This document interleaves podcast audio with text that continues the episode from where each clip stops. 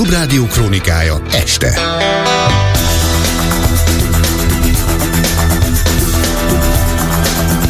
18 óra múlt 4 perccel, ez a lényeg a Klubrádió hír összefoglalója mikrofonnál. Suba Krisztina híreink röviden. Tovább duzzad a hősök terére meghirdetett péntek esti youtuberes demonstráció támogatóinak sora. Az LMBTQ jogok további szigorításáról tart felmérést egy közel, kormány közeli kutatóintézet. A háttértársaság szerint ez kizárólag arról szól, hogy a kormány elterelje a figyelmet a pedofil botrányról. És kicsit felhősebb, de nyugodt időre számíthatunk holnap. Következzenek a ataque. Egyre gyűlik a pénteki youtuberek által meghirdetett tüntetés támogatóinak névsora. A Hősök terén holnap este 6 órakor kezdődő, a pedofil kegyelmi ügy mentén szerveződő akciót eleve olyan sok százezres követővel rendelkező véleményvezérek hirdették meg, mint Osvár Zsolt, Nagy Ádám, a Jól van ez így, és a Fókusz csoport egyik házigazdája, Gulyás Márton a Partizánból, továbbá Potyondi Edina és Bauka Attila, vagyis Azariach. Szabó Márton, csoki streamer, a Jól van ez így YouTube csatornára feltöltött napi epizódban azt mondta, bizakodása ad okot, hogy széles körben terjedni kezdett a demonstrációjuk híre, egyben mindenkit részvételre kért nagyon sok indokot tudunk találni azért, hogy miért ne menjünk ki, meg miért ne álljunk ki valamelyik ügy mellett, viszont nagyon jó lenne, hogyha elég lenne csak ez az egy indok, hogy miért álljunk ki, az pedig az, hogy szeretnénk egy jobb országba élni, ahol a gyerekeket nem lehet csak úgy megerőszakolni, meg a rendszerek nem úgy néznek ki, hogy mindenféle szörnyetegek bekerülhetnek a rendszerbe, és aztán évtizedeken keresztül ott működhetnek.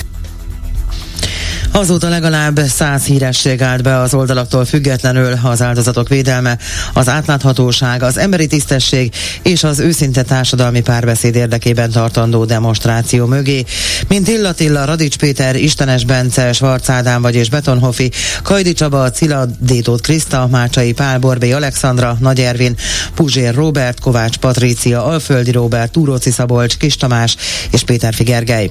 Utóbbi egy új politikai generációt lát kibontakozni tiltakozni, és abban bízik, hogy ez felrázhatja a társadalmat példátlan az a züllöttség és rombottság, ahova jutott a NER, és egészen elképesztő az, hogy miközben ártatlanokat próbál bemocskolni, közben a valódi bűnösöket felmenti és futni hagyja, hogy egyházak és tradicionális értékek mögé bújva folytatja a gonosz üzelmeit, és azt gondolom, hogy ez a tüntetés megjelent egy olyan új politikai generációt, akik talán képesek felrázni az országot az apátiából, és azt gondolom, hogy a hagyományos ellenzéki pártok politizálását nagyban megfog folytotta vagy visszavetette az a fajta apátia, amely az elmúlt években uralkodott, és egyfajta szürke és tompa ötlettelenség uralkodott el az országon. Ezek a srácok, akik most ezt csinálják, azt gondolom, hogy egy új hangot jelentenek, és új módon képesek megszólítani az országot, és én boldogan megteszem azért, amit az erőmből telik megtenni.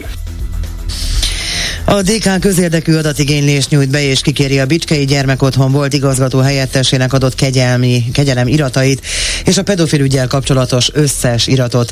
Az ellenzéki párt szerint hiába történtek lemondások, még mindig sok megválaszolatlan a kérdés van, és az országnak joga van tudni, hogyan engedhették szabadon a Bicskei Gyermekotthon pedofil igazgatójának bűnsegédjét, mondta Kálmán Olga a DK frakció szóvívője. A Demokratikus Koalíció közérdekű adatigénylést nyújt be és perel, hogy adják ki a kegyelmet előkészítő és minden az ügyjel kapcsolatos íratot. Az országnak joga van tudni, hogyan engedhették szabadon a Bicskei Gyermekotthon pedofil igazgatójának bűnsegédjét. Ki kérte a kegyelmet? Ki nyomta át Novák Katalinon és Varga Juditon? Ki mozgatja a szálakat a pedofilok védangyalaként a háttérben, akinek Novák Katalin és Varga Judit beáldozása sem volt drága egy pedofil segítő szabadságáért. Gondoskodunk róla, hogy ne maradjon ennyiben az ügy, és fényderüljön a teljes igazságra, valamint minden érintett személyre.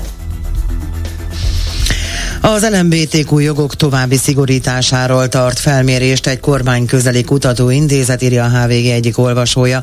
A portál szerint a törvényi szigorítások támogatottságát mérik, többek között olyan kérdésekben, mint hogy szigorú büntetés vonatkozzon azokra a kiskorúak ellen elkövetett bűncselekményekre, amit az áldozattal azonos nemű követett el. Továbbá szigorítanák a média és az internetes felületen megjelenő LMBTQ-val kapcsolatos tartalmakat, valamint a kormány által gyermekvédelminek nevezett törvény törvényt, szintén magasabb büntetési tétel járna azoknak, akik a tiltás ellenére kiskorúaknak tartanak felvilágosítást a témában. Emellett pedig büntetnék az LMBTQ propaganda népszerűsítését is. Dombos Tamás, a háttértársaság ügyvívője a Klubrádiónak azt mondta, ez kizárólag arról szól, hogy a kormány elterelje a figyelmet a kialakult pedofil botrányról, és teljesen szembe megy mindenféle joggal. Hozzátette, hogy bár a gyűlöletkampány mindig veszélyezteti az érintett kisebbség biztonságát, de úgy látja, hogy az emberek többsége nem ért egyet vele.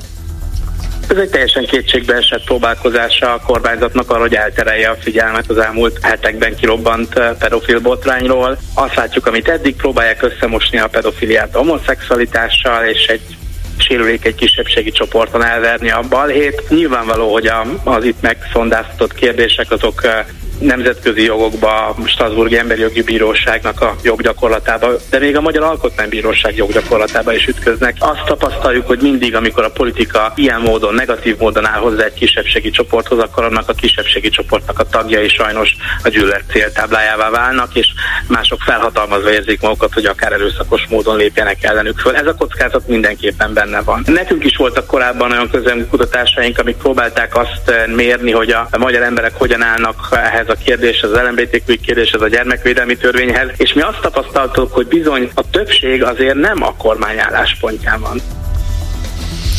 Nem engedik be a Telexet Orbán Viktor szokásos évértékelő beszédére a szervező Polgári Magyarországért Alapítvány szerint a média csak korlátozott létszámban tud részt venni az eseményen, ezért a Telex regisztrációját nem tudják elfogadni, ezt maga a Telex írja. Ami szerint az ATV, az RTL, a 24, a Blick és a Szabad Európa is ezt a választ kapta, de többek között az EP, az AFP, a Reuters és a Bloomberg regisztrációját is elutasították. Úgy tudni, hogy még az Index sem mehet be. Orbán tavalyi évértékelőjén még ott lehetett a sajtó, de március 15-én Kiskörösön, majd október 23-án Veszprémben is a sajtó teljes kizárásával zajlott az ünnep. Közben kiderült, hogy mikor tartja évértékelőjét Gyurcsány Ferenc, a DK elnöke tavaly megelőzte Orbán Viktort az előző év összegzésével. Idén viszont inkább kivárja, hogy a kormányfő hogyan reagál az elmúlt napok eseményeire. Így, míg Orbán Viktor most szombaton, vagyis február 17-én tartja évértékelőjét, addig Gyurcsány Ferenc február 24-én.